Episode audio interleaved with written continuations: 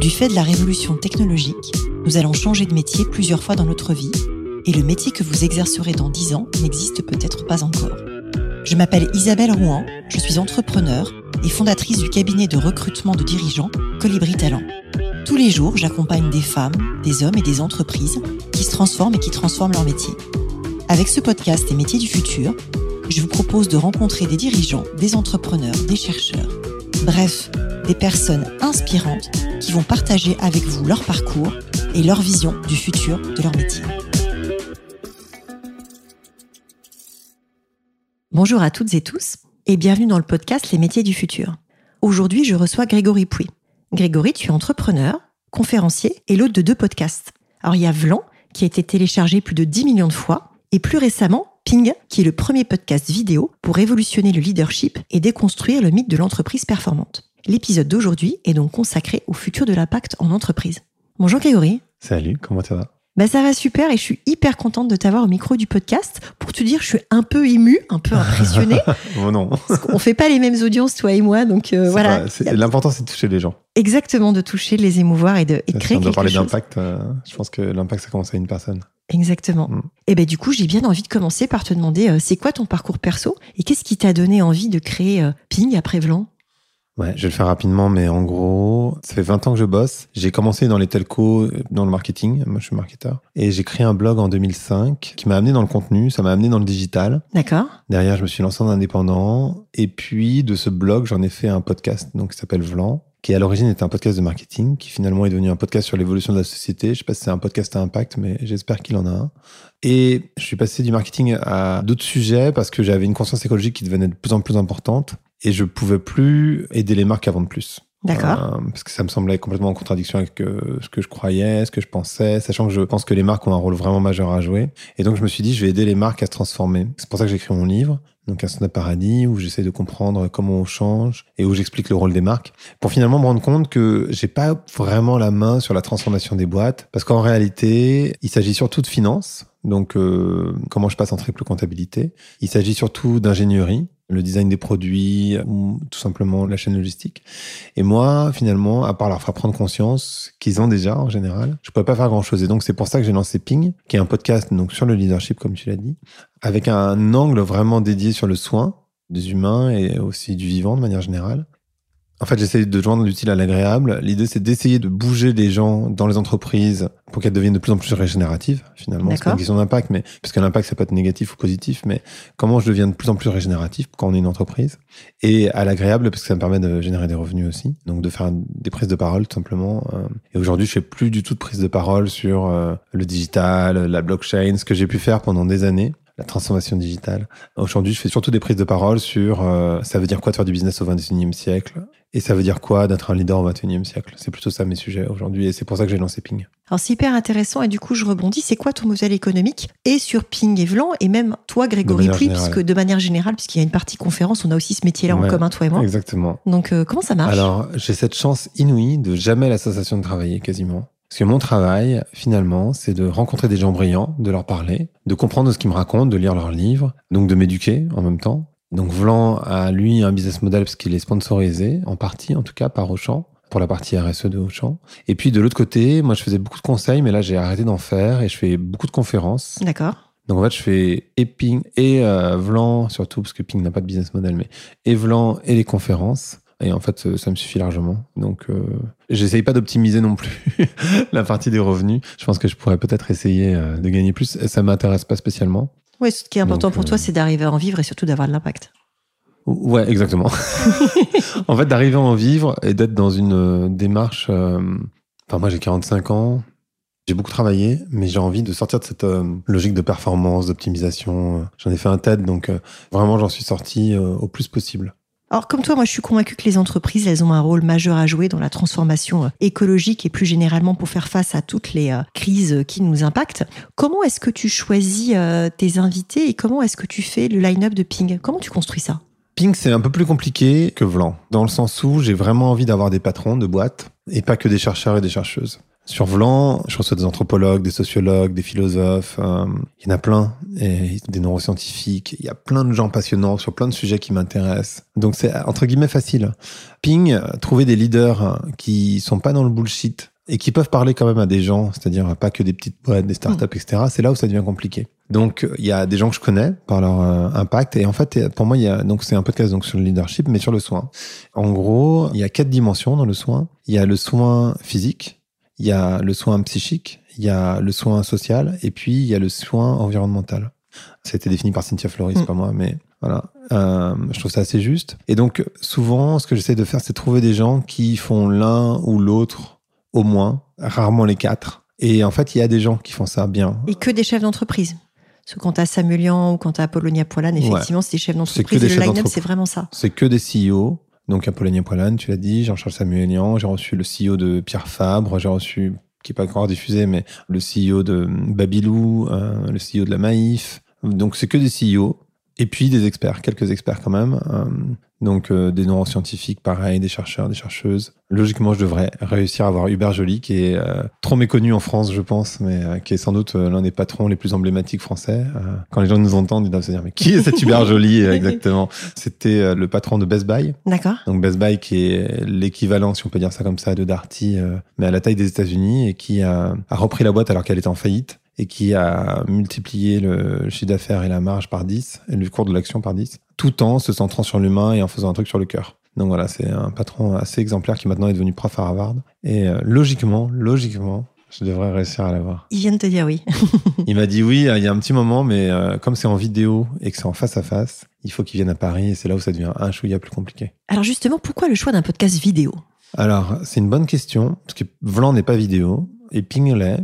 Et c'est beaucoup plus d'enquiquinement, j'imagine, de production, en tout cas de contraintes. C'est Ah pas bah, pareil. Ça n'a rien à voir. hein. C'est- C'est-à-dire que déjà, il faut être face à face. Euh, ce qui, pour moi, euh, c'est beaucoup plus compliqué parce qu'il y a plein de gens euh, qui n'ont pas le temps de se déplacer dans un studio. Et ça implique aussi de faire, c'est là où ça devient compliqué, en particulier quand on parle avec des CEO, c'est qu'il faut que moi, le studio, je le réserve, il y a un décor. Donc en fait, il bloque le studio pour moi. Donc en fait, ça veut dire qu'il faut que je fasse trois interviews dans la journée. Ouais, Au moins deux, on va dire. Oui, Pas pour une par rentabiliser le ci, truc. une par là. Euh, Il faut que je fasse des sessions de 5, 6 personnes à la suite. Donc, pour aligner les agendas de tous ces patrons de boîtes qui sont hyper occupés, c'est un peu plus compliqué en prod. Alors, pourquoi je le fais? Parce que je crois que quand il s'agit de leadership, tu as envie de voir la personne. En tout cas pour ceux qui le souhaitent, mais je pense qu'il y a un certain nombre de personnes qui ont envie de voir euh, Ouais. les émotions qui se travaillent. Parce que tu peux, même si moi j'adore la puissance de la voix, l'émotion que ça génère, etc., je crois beaucoup aussi sur certains sujets. Sur Volant, ça s'y prêterait pas nécessairement. Enfin, je vois pas l'intérêt. Mais sur Ping, où euh, on parle de leadership, on parle d'humain et on parle de soins, je pense que c'est bien de voir les gens. Super. Écoute, c'est une bonne entrée en matière, je trouve, euh, là-dessus. Et pour revenir à l'impact, qui est le cœur du sujet de Hmm. Ping, comment est-ce que toi, tu vois le futur des métiers de l'impact et d'une manière plus générale, d'après toi, c'est quoi l'impact? C'est une bonne question. C'est quoi l'impact? Euh, Alors, l'impact, ça peut être tout et n'importe quoi. hein. On peut avoir un impact euh, positif, un impact négatif. Euh, Du coup, j'ai toujours un petit peu de mal avec cette expression de l'impact, d'ailleurs. L'impact, c'est une question qui est intéressante. Moi, je suis pas très à l'aise avec cette expression d'impact parce que l'impact, ça peut être positif comme ça peut être négatif. Et surtout, il y a cette citation qui est euh, souvent les gens savent euh, ce qu'ils font, ils savent pourquoi ils font, mais ils ne savent pas ce qu'ils font. D'accord. Donc en fait, les externalités sont assez mal comprises en général par les gens. Et en fait, on a plein d'externalités négatives. Et c'est là où euh, je crois les entreprises et les gens qui travaillent à l'intérieur n'ont pas forcément de mauvaises idées, c'est pas des mauvaises personnes, mais ils n'ont pas forcément conscience. La personne qui a inventé le plastique, typiquement, elle s'est pas dit, putain, demain, ça va polluer la terre entière, il y en aura dans le ventre des embryons. Ce qui est le cas aujourd'hui. Il s'est pas dit ça. Non. Il s'est dit, euh, j'invente une matière, euh, c'est génial, euh, parce qu'en fait, elle est non biodégradable, elle s'abîme pas, c'est super. C'est solide, c'est pas cher. euh, Exactement. Donc voilà. Et en fait, il a pas pensé, et c'est normal, parce que je pense que c'est impossible à imaginer, l'externalité négative du plastique. Donc pour moi, la manière dont les entreprises vont évoluer, c'est pas tant qu'elles vont devenir un impact, c'est qu'on est contraint. Il y a toujours ce débat, tu sais, entre croissance, décroissance, ou euh, économie, écologie. Moi, j'aime pas trop la binarisation Ouais. des idées. Fin du monde et fin du mois. Voilà, j'aime pas trop cette binarisation parce qu'en fait le monde il est extrêmement complexe. Et la réalité, je crois aujourd'hui, c'est que ce qu'on appelle croissance, c'est de la croissance purement financière. Et en fait, cette réalité de l'entreprise, c'est une réalité qui date des années 70, c'est de Friedman et de Thatcher et de Reagan. Mais c'est pas la réalité de l'entreprise euh, ever, c'est pas vrai. Donc en fait, on est obligé de revenir à des KPI, pour parler un petit peu business, qui sont juste différents et donc qui prennent en compte effectivement cette triple comptabilité. Donc on parle people, planet, euh, profit. Donc l'idée, c'est pas de mettre les profits de côté, de se dire qu'une entreprise peut pas faire de profit. Bien sûr qu'une entreprise doit faire des profits, sinon elle peut pas payer les salaires. Donc il n'y a pas de souci là-dessus. Par contre, de prendre en considération l'impact que ça a, de mettre les matières premières à l'intérieur de son bilan, etc. Ça, ça va être obligatoire. Donc, est-ce que demain, on appellera ça une société à impact? Je crois pas. Je pense qu'on appellera ça une société, tout simplement. Donc ça, c'est la première chose. Ensuite, je crois que une entreprise, on a eu l'habitude qu'elle essaie de plaire à tout le monde. Et aujourd'hui, elle doit prendre des partis pris. Euh, ça, c'est un truc aussi qui a vraiment bougé.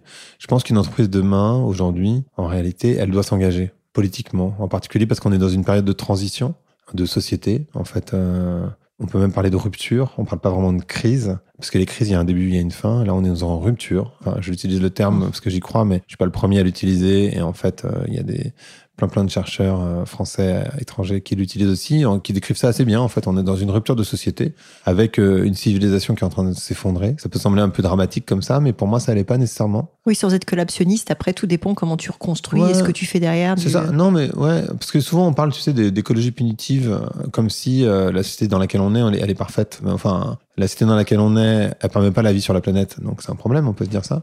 Mais ensuite, même si elle le permettait, l'expérience de vie des humains en Occident, hein, je parle même pas du Bangladesh ou je ne sais où, hein, je parle aux États-Unis, en Europe, elle est en train de descendre. Les gens prennent des tonnes d'anxiolytiques ou des antidépresseurs. Ils commettent des suicides. Euh, c'est la première cause de mortalité chez les jeunes. Ils font des burn-out dans tous les sens. Ils font des bore-out dans tous les sens. Est-ce que vraiment ça, c'est la société parfaite Une société dans laquelle on n'a pas le temps de voir qui que ce soit, on n'a plus de lien. Moi, j'ai pas la sensation que ça soit la société parfaite versus de l'autre côté euh, l'écologie punitive. C'est pas vrai en fait. Donc on change de modèle aussi parce que ce modèle il est pas soutenable en fait tout simplement. Je pense que ça sert à rien d'être hyper dramatique sur ça. Je, voilà.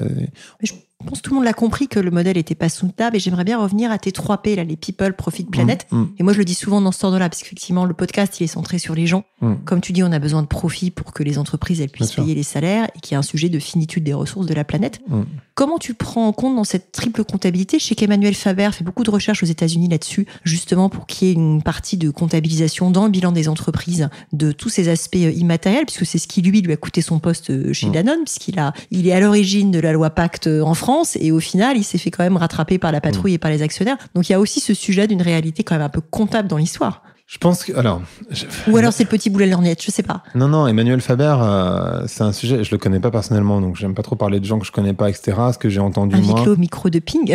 euh, ouais, ouais, ben justement j'hésite parce que pour moi, ce qui lui a coûté son poste, c'est surtout que humainement il était extrêmement difficile et qu'il était assez dictatorial dans sa manière de diriger les personnes. Et ça, pour moi, comme je suis dans le soin, si tu veux, je, mmh, je suis un peu bloqué sur le sujet avec euh, Faber, mais comme je le connais pas et qu'en même temps je connais l'engagement de son frère et le fait que mmh. lui est allé dans les camps de réfugiés, enfin, il a fait énormément de choses mmh. par ailleurs. C'est toujours un petit peu complexe et c'est là où tu vois d'ailleurs la complexité des personnes et qu'il n'y a pas de situation en général euh, binaire. Ta question c'était euh, sur comment on fait. Ma question c'était comment est-ce qu'on matérialise ça pour les entreprises en fait, parce que c'est très clair justement sur la partie RSE et la vision, mais comment tu le matérialises Parce qu'une entreprise, c'est une personne morale avec une comptabilité, un bilan. Et comment tu dépasses, entre guillemets, le slide et les KPI pour arriver à quelque chose qui soit tangible au niveau de l'entreprise? Bah, En fait, ce qui est intéressant, c'est ça que j'essaie de mettre en avant Jumping, c'est qu'il y a des grosses boîtes qui le font.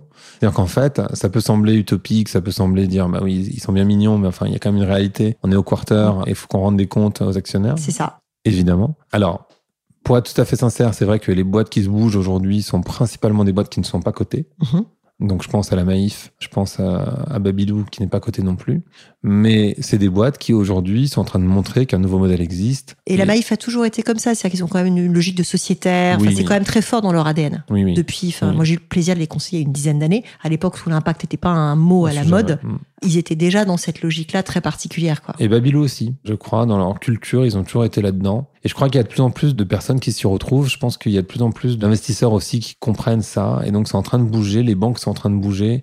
Donc, en fait, tout l'écosystème est en train de bouger. Donc, moi, j'ai tendance à vouloir penser que tout ça s'entraîne. Ce qui va se passer, à mon sens, c'est qu'il y a les boîtes les plus modernes postmodernes vont bouger. Ça va permettre de faire bouger l'État qui lui ne bouge pas en fait, et qui va légiférer, donc qui va forcer les autres finalement à avancer avec un pas un petit peu plus euh, cadencé. Ce qui va, et puis les autres boîtes qui étaient déjà avancées vont continuer à avancer, etc., etc. Le sujet, c'est comment on concilie business et écologie, c'est ça aussi en fait. Ouais, mais c'est le même sujet. En fait, le, je pense que pour faire cette histoire de réconcilier, en fait, il y a rien à réconcilier, parce que finalement, l'écologie, c'est le discours sur la maison, l'économie, c'est la manière de gérer la maison. Ce que dit l'écologie, c'est que la maison, elle est mal gérée. En fait, le seul mot qu'il faut remettre au centre de tout ça, c'est l'écosophie, c'est-à-dire la. C'est quoi l'écosophie? C'est la sagesse de la maison. D'accord. En fait, donc euh, c'est la sagesse et donc de se dire, bah finalement, on est dans une planète euh, qui avec des ressources finies. Évidemment que la croissance peut pas être infinie, ça n'a aucun sens on fait partie du vivant. L'environnement, on en fait partie aussi. C'est un mot qui suppose l'extérieur, mais en réalité, on en fait partie. L'écosystème, il vit à l'intérieur de nous, parce qu'en fait, la moitié de notre corps qui est constitué d'éléments étrangers, donc des champignons, des, enfin voilà, il y a énormément de choses à l'intérieur de notre corps. Donc il y a un écosystème à l'intérieur, il y a un écosystème à l'extérieur. On a tendance à plutôt voir celui à l'extérieur, mais tout ça, c'est la nature. Et donc on est la nature. Quand demain euh, on sera mort tous les deux, on fera de, l'énergie fossile. Et voilà, c'est le cycle naturel. Et je pense que c'est cette sagesse-là, c'est juste de se dire, bah oui, effectivement, on peut pas croître à l'infini et et en plus, on n'a pas besoin de tout ça. En fait, cette société de consommation qu'on a construite, elle n'est pas saine.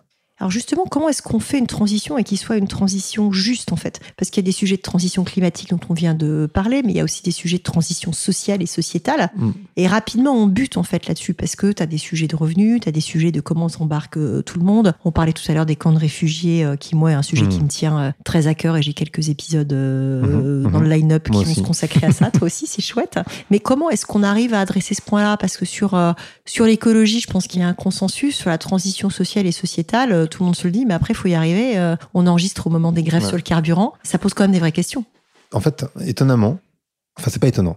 Suite au discours de la méthode de Descartes, disons qu'il a renforcé le positionnement de ce qu'on appelle l'analyse. Mhm. Et l'analyse, c'est quoi? C'est découper tout en morceaux pour pouvoir tout expliquer. Et c'est ce qui nous a permis, de manière assez géniale, de faire la médecine moderne. Ça nous a fait faire des avancées, des bons incroyables. Mais ça a aussi ses limites, l'analyse. Et il y a un moment donné, on peut pas tout découper en morceaux parce que tous les problèmes que tu as cités sont systémiques. Ils tiennent les uns avec les autres. C'est-à-dire que tu peux pas prendre soin de la planète si tu prends pas soin des gens. Tu peux pas prendre soin des gens si tu prends pas soin de la planète. Tu peux pas prendre soin du vivant si tu t'occupes pas. Enfin, et en fait, tout ça, c'est lié. Donc, en fait, il y a pas, euh, j'aurais pas tendance à opposer les choses. Moi, je pense que à partir du moment, parce qu'en fait, moi, qui ai fait beaucoup de transformation mmh. digitale, c'est exactement la même chose. C'est-à-dire qu'en fait, c'est un état d'esprit. L'idée, c'est pas de se dire, euh, faut qu'on trouve des ingénieurs pour trouver une énergie complètement décarbonée. Il y a des ingénieurs qui bossent là-dessus. Ça s'appelle l'énergie de fusion. C'est l'équivalent de l'énergie du soleil. Ils n'ont pas réussi à craquer la chose. Mais néanmoins, pour moi, ce serait la plus mauvaise nouvelle qui pourrait arriver qu'on arrive à trouver une énergie complètement décarbonée. Parce qu'en fait, si on avait cette énergie complètement décarbonée, alors bien sûr, on ne générerait plus de carbone, ce qui serait sans doute super, mais ça veut dire qu'on continuerait à exploiter le vivant. Le sable, il y en a plus. Les métaux rares, il y en, a, plus. Les poissons, les animaux. Enfin, tout ça, en fait, le truc, c'est que c'est pas juste le CO2, en fait, c'est un écosystème. Et donc, ça demande un changement d'état d'esprit. Et dans ce changement d'état d'esprit, est inclus le rapport à l'autre, le lien, euh, la qualité des liens. Donc pour moi, ça s'oppose pas. Mais c'est vrai que quand tu reprends euh, l'équation d'Adam Smith, mmh. donc euh, terre, personne et puis capital, on a tout misé sur le capital, en particulier suite à Friedman et donc Thatcher et Reagan qui ont accéléré le truc en années 80. Et c'est juste rééquilibré, quoi, en fait. Une entreprise, ça s'appelle une société parce qu'elle fait société. Je pense pas que ça s'oppose. C'est Piketty qui explique ça, qu'il n'y a jamais eu autant de différences de salaire qu'aujourd'hui, en fait, au début du XXe siècle, il y avait moins de différences de salaire. Entre le plus riche et le plus pauvre dans une société. Ouais. Mais ce qui est intéressant, je trouve, c'est ton angle sur le soin, parce que tu vois, tu parles de diversité des espèces, tu parles de carbone, tu vois, on a différentes COP. Je sais pas si tu le sais, mais on a mmh, trois COP. On a celle sur euh, le carbone et la réduction des gaz à effet de serre. On a une autre COP sur euh, la biodiversité. Et on a une troisième sur la diversification. On n'a pas de COP sur le soin. On n'a pas ça.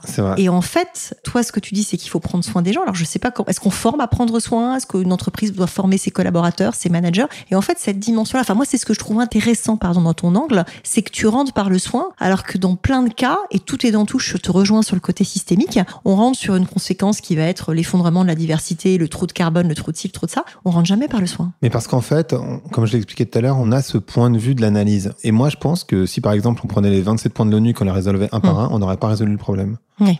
Parce qu'en fait, on ne peut pas fonctionner par l'analyse, c'est le système qui est problématique. Et au cœur du système, il y a le soin. Et c'est pour ça que je rentre par le soin, parce qu'en fait, le soin des liens, je pense que maintenant, on connaît tous plus ou moins cette étude euh, qui a été faite à Harvard sur le bonheur, et on sait que ce qui fait le bonheur à la fin, c'est pas l'accumulation, c'est la qualité des liens. Qu'on peut avoir avec ses parents, avec ses amis, avec euh, son conjoint, sa conjointe, etc., etc., ses collègues. Donc la qualité des liens, c'est essentiel. Et la qualité des liens, elle se fait euh, bien sûr entre humains, mais elle se fait aussi avec les autres euh, vivants. Elle se fait avec, bah, du coup, les arbres, avec le respect. Et, en fait, on, vit Enfin, je crois, moi j'ai vraiment cette conviction, peut-être que je me trompe. Hein. Et je dis ça, je suis pas en train du tout de prendre les gens de haut. Enfin, je veux dire, j'ai à moitié de ma vie au Portugal, donc je prends l'avion, etc. Je suis pas en train de donner la leçon à qui que ce soit, mais c'est juste de dire, je crois qu'on vit vraiment mieux, en fait, tout simplement, quand on prend un peu le temps, quand on arrive à le choper, de regarder tout ça et de se dire, attends, je vais ralentir.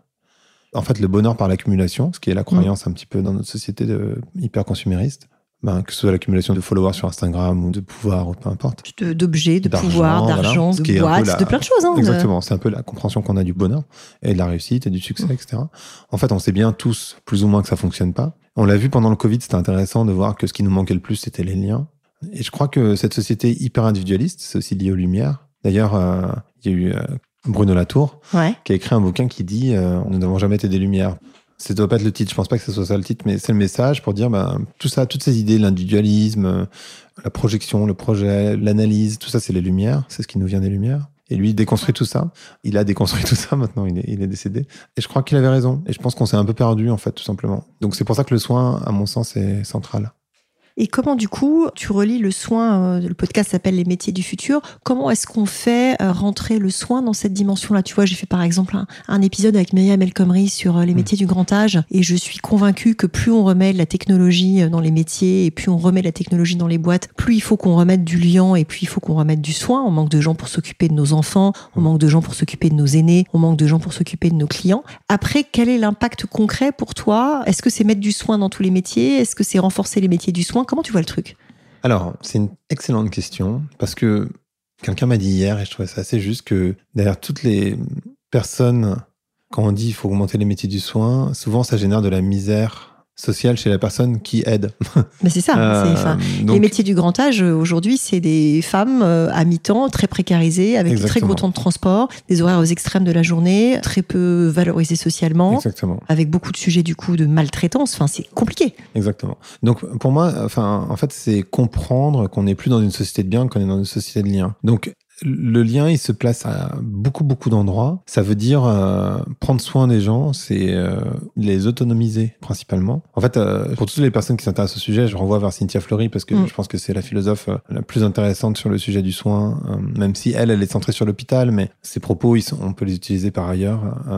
et je crois que il faut un peu de tout ça. Il faut relocaliser. J'ai eu l'occasion, je n'ai pas diffusé encore pour Vlan, mais d'interviewer Xavier Emmanueli, qui est euh, le fondateur du SAMU social, et puis euh, un des fondateurs de Reporters sans frontières. Et lui, ce qu'il dit, c'est que on a tout centralisé, parler des hôpitaux en particulier, parce qu'on avait besoin de le faire à une époque mais qu'aujourd'hui, c'est devenu des machines à broyer l'humain, euh, broyer les gens qui y travaillent, broyer les gens qui y vont, et qu'il faudrait remettre de la proximité, proximité. Euh, reprendre des toutes petites unités, parce qu'on peut le faire aujourd'hui. Et c'est cette proximité qui nous manque.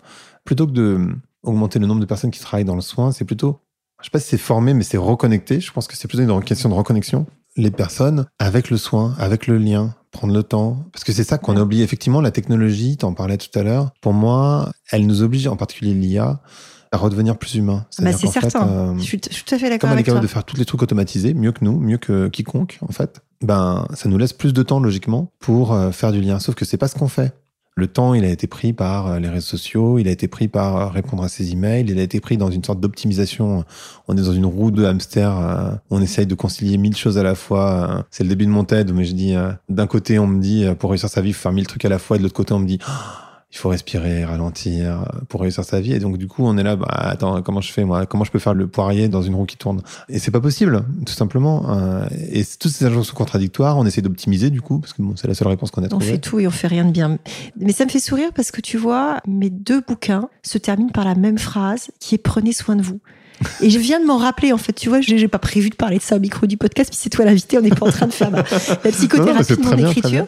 Mais dans les deux cas, j'ai choisi de terminer le livre par prenez soin de vous. Et c'est vrai que tu vois, j'entre beaucoup par les aspects euh, sociétaux, diversité, inclusion, et jamais par l'angle du soin. Alors qu'en fait, c'est un mot tout simple, c'est quatre lettres, et ça dit tout, et je l'avais pas réalisé à ce mm. point. Donc tu vois, c'était supposé être le futur des métiers de l'impact, et on est en train de faire le futur du soin, mm. et comment le soin remet du sens et du lien dans nos sociétés. À tout. Et en fait, je dirais plus que prenez soin de vous, je dirais prenez soin des uns des autres. Mm. Parce qu'en fait, ça fait du bien de prendre soin des autres. Tout à fait. Euh, et quand on prend soin des autres, souvent, les gens prennent soin de nous. Et en fait, c'est un écosystème qui fonctionne bien et je trouve ça doux et je trouve ça chouette. Et quand on voit à quel point il y a des... Maintenant, on parle de pandémie de santé mentale et on voit bien que la solitude, c'est un mal euh, dont on souffre toutes et tous. Ben, juste, faut se dire, il y a des gens qui pensent à nous, qui prennent soin de nous. C'est ce qu'on cherche dans le couple, entre autres. Tout à fait. Quelqu'un qui est là, quoi, et qui prend soin. Et je pense que, ouais, et c'est vrai pour le couple, mais c'est vrai pour le travail, c'est vrai pour tout, parce qu'on y passe du temps. Comment tu prends soin des uns et des autres, toi, du coup? Le temps. Le temps? Ouais, moi je suis plutôt. Alors, je suis euh, toujours un peu extraverti, introverti. J'aime bien prendre le temps de parler avec les gens, les enfin, en one to one, on va dire ça, un to un, l'un face à l'autre. Prendre le temps et écouter. Je crois que j'ai développé cette capacité, euh, et sans doute ça s'entend peut-être sur volant, j'en sais rien, mais à écouter les gens. Donc j'écoute. Et parfois, écouter, ça veut pas dire donner des conseils. Ça veut juste dire écouter, en fait. L'écoute active et faire attention à ce que les gens disent, les entendre. Je te faisais tout à l'heure référence à, à Hubert Joly. Donc, il avait, je sais plus combien d'employés, mais enfin des milliers. Et il savait, pour chacun, parce qu'il avait pris des notes, ce que chacun désirait au plus dans sa vie. C'est chouette. Et parce qu'il les écoutait, en fait. Euh, écouter les gens, ça n'a pas de prix. Se sentir écouté, se sentir exister, c'est ce qu'on cherche un peu tous, hein, et toutes, finalement. C'est euh, se sentir respecté, se sentir aimé, avoir ses intérêts protégés. C'est des choses relativement simples, mais qui sont centrales. C'est une jolie image et on retombe sur le son et sur le podcast en fait. Mm. Aussi, je comprends pourquoi tu as choisi ce média-là plutôt qu'un autre, puisqu'effectivement, il est centré autour de la voix, il est centré autour de l'écoute. Mm. Donc c'est plutôt assez chouette. Ouais, ouais. Moi, j'aime bien terminer par des questions euh, un peu plus euh, personnelles. La mm. première que j'ai envie de te poser, c'est comment est-ce que tu concilies ta vie pro et ta vie perso?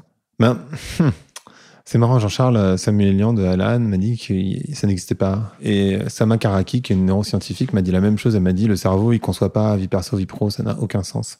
Et je crois qu'ils ont raison. Je crois qu'il n'y a pas euh, d'un côté la vie pro et de l'autre côté la vie perso, d'autant moins avec une vie digitalisée. Donc, euh, je fais pas trop la différence, donc je sais pas répondre à cette question. Ce que je sais dire, je crois que j'ai dit au tout début, c'est que j'ai jamais vraiment l'association de travailler. J'ai vraiment cette chance. Donc, je sais pas répondre à cette question parce que je c'est très bien comme ça, parce que tu vois, effectivement, j'ai souvent des réponses assez tranchées ou des réponses de je concilie super mal. T'es le premier, et au bout de, je sais pas quel est le numéro de l'épisode, 75, un truc comme ça, ou euh, t'es le premier à avoir cette réponse-là du fait que tout est dans tout, et je te rejoins un peu. C'est peut-être lié à ton métier ou au mien, c'est qu'en fait, effectivement, à partir du moment où t'es conférencier ou t'es podcasteur, à quel moment tu t'arrêtes de travailler, à quel moment tu. voilà, parce que l'un est dans l'autre finalement. Mm. Bah parce que quand je lis, euh, bah, c'est comme le dire, le fait de dire de penser à rien. Je veux dire, ça n'arrive pas de ne penser à mm. rien. On peut juste être concentré sur une chose éventuellement. C'est ce qu'on appelle la méditation en général. Donc quand vous êtes concentré à faire un truc en particulier, ça veut pas dire ne penser à rien évidemment. Vous pouvez euh, faire de la méditation active, euh, marcher, lire, faire la cuisine, peu importe, faire un truc. Quand on est concentré, c'est une forme de méditation. Et je crois que, bah oui, bah moi quand je lis, quand je rencontre des gens, quand tout. En fait, tout est un peu mon travail quand je rêve et en même temps, bah, c'est pas mon travail non plus. non, non, je comprends, je comprends. Est-ce que tu as une journée type? Non, j'ai pas de journée type. Je sais pas, j'ai aucune journée type. Qu'est-ce qui te fait lever le matin? Je suis très matinal, donc euh, je suis extrêmement excité tous les matins, la joie de vivre. Et qu'est-ce qui te tient éveillé la nuit? Pas grand-chose, que je me rendors très tôt du coup. Quelle chance tu as Qu'est-ce qui te fait vibrer aujourd'hui? Je pense euh, Qu'est-ce qui me fait vivre les rencontres, les discussions Et en fait, c'est surtout, enfin moi, au cœur de ma raison d'être individuelle, en fait, on va dire ça comme ça, c'est de transmettre. Moi, j'essaye vraiment d'aider les gens à être un peu plus sereins dans cette société qui est en train de s'effondrer. Et donc, j'essaie de transmettre au plus possible euh, ce que j'apprends. Et je le fais de différentes manières, en donnant des cours, en faisant ce podcast, enfin les deux, en faisant des conférences, etc., etc. C'est comme ça que j'envisage, en tout cas. De quel succès es-tu le plus fier? Le succès dont je suis le plus fier, j'ai plusieurs réponses à cette question. Alors, Vas-y, toi J'en ai une qui est plus large, qui est. Euh, je suis assez fier, mais je suis assez étonné. Mais je suis assez fier. Pas... Il y a quelqu'un qui m'a dit ça, que l'ego, c'était quelque chose qui était toujours négatif et que le reste, c'était de la joie. Je suis assez fier de la manière euh, de... Parce que moi, je suis transclasse. Donc, en fait, euh, j'avais pas du tout... Enfin, c'était pas du tout prévu que je sois à cet endroit, ni là, assis aujourd'hui, ni rien. En fait, moi, j'aurais dû faire un CAP, en fait, comme mon frère. Et du coup, euh, je suis assez euh, fier de tout ça, tu vois, de me dire putain, waouh, c'est parcouru.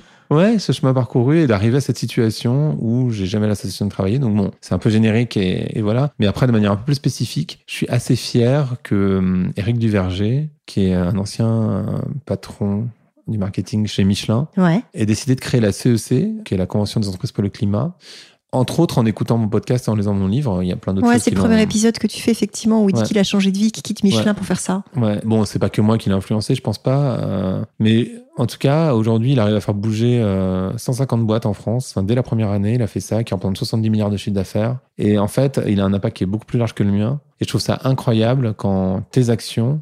Je parlais tout à l'heure de, tu sais pas forcément les impacts que les actions que tu fais Mm. ont. Et ben là, les il y a- externalités. les externalités, bah, parfois il y a des externalités positives comme celle-là. Et ça, je trouve ça, enfin, moi, en tout cas, ça me rend fier. C'est quoi ton prochain projet? Mon prochain projet, c'est de faire un documentaire sur euh, le développement personnel et comment il a été perverti par le capitalisme. D'accord. C'est cool, t'as déjà le réal, tu... Non, j'ai rien du tout. J'ai jamais écrit un documentaire de ma vie. Je en Appel fait- à projet, il te faut quoi Un scénariste, Non, un réalisateur, une ouais, chaîne il faut tout en fait. euh, mais euh, On en parlera en off. voilà, c'est ça. Il me faut tout. Je déjeune avec Netflix demain D'accord. et on va voir. Mais j'ai jamais écrit ça de ma vie. Je sais même pas comment ça marche. C'est cool. Est-ce que tu as un livre, un podcast, un contenu à conseiller pour tous ceux qui s'intéressent au futur du travail? Ah, au futur du travail, euh, ben, sans doute euh, le bouquin de Cynthia Fleury, euh, Le soin est un humanisme. C'est un très court bouquin, ça doit faire 30 Ouais. pages. C'est un peu ardu, mais euh, c'est extrêmement chouette et je pense qu'on peut en tirer beaucoup de choses. Après, euh, des livres, j'en ai évidemment des tonnes euh, en tête parce que j'en lis beaucoup. Un bouquin que j'aime beaucoup, beaucoup, beaucoup, c'est le bouquin de Frankel qui s'appelle, alors j'ai pas le titre en français, je suis vraiment navré, Vas-y. mais Man's Search for Meaning, Mm. Qui est un bouquin exceptionnel, je pense, euh, de psychologie, vraiment, vraiment intéressant et, et dans lequel on apprend beaucoup de choses et en particulier euh, les bonnes postures à avoir, comment gérer euh, l'incertitude, comment gérer la douleur, comment gérer la souffrance, etc., etc. Mais après, bon, j'ai des tonnes de références de bouquins, donc on va rester sur ces deux-là. Si nos auditrices et auditeurs veulent te contacter, quel est le meilleur moyen? Euh, pas LinkedIn, parce que je réponds assez peu sur. Enfin, je réponds aux messages sur LinkedIn, bien sûr, mais, mais euh, Instagram, sans doute. Insta? Ouais, ou par email, tout simplement. Et en fait, sur tous les réseaux sociaux, c'est Greg from Paris. Que ce soit. LinkedIn, Instagram, euh, Facebook, euh, tout. Et donc Insta ou le mail? Ouais. Et le mail, c'est gregory.pouy, p-o-u-y, arobase gmail.com. Ça marche, c'est tout simple. Merci beaucoup Grégory. Merci beaucoup à toi. Merci d'avoir écouté cet épisode des métiers du futur jusqu'au bout. Si vous avez aimé cette discussion, je vous encourage à noter le podcast sur vos différentes plateformes d'écoute et à le commenter, en particulier sur Apple Podcast. Cela nous aide grandement à progresser en termes d'audience. N'hésitez pas à me faire part de vos commentaires ou à me suggérer de nouveaux invités en me contactant par mail ou via LinkedIn. Prenez soin de vous et à très bientôt.